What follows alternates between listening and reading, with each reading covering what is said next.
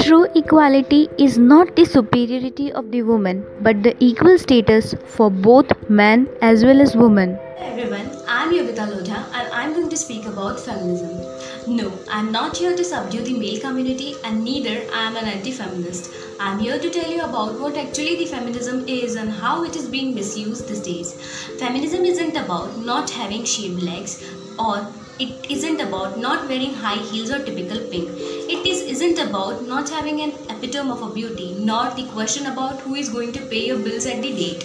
Feminism is a belief that both man and woman have got equal opportunities and rights. It basically advocates social, political, economical, and intellectual equality between the men as well as women. Does not allow that the rights and opportunities should be given to women if she isn't capable of doing it. Most capable must get reward minded. These days, the word feminism is being misused.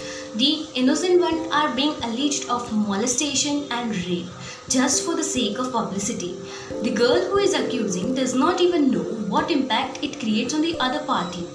It ruins one's reputation, it ruins one's career, it leads to destruction and devastation of mental state and to the extreme, it even leads to the suicide.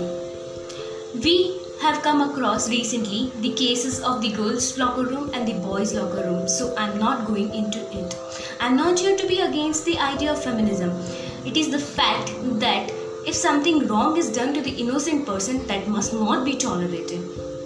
Feminism, although it has done lot to bring equality in the society and that must be applauded and that must be praised. But at the same time we must stamp out all those nonsense and shits which are created by number of feminists. Thank you. Have a great day. The real enemy of feminism is not man, it is the woman who misuses the word feminism.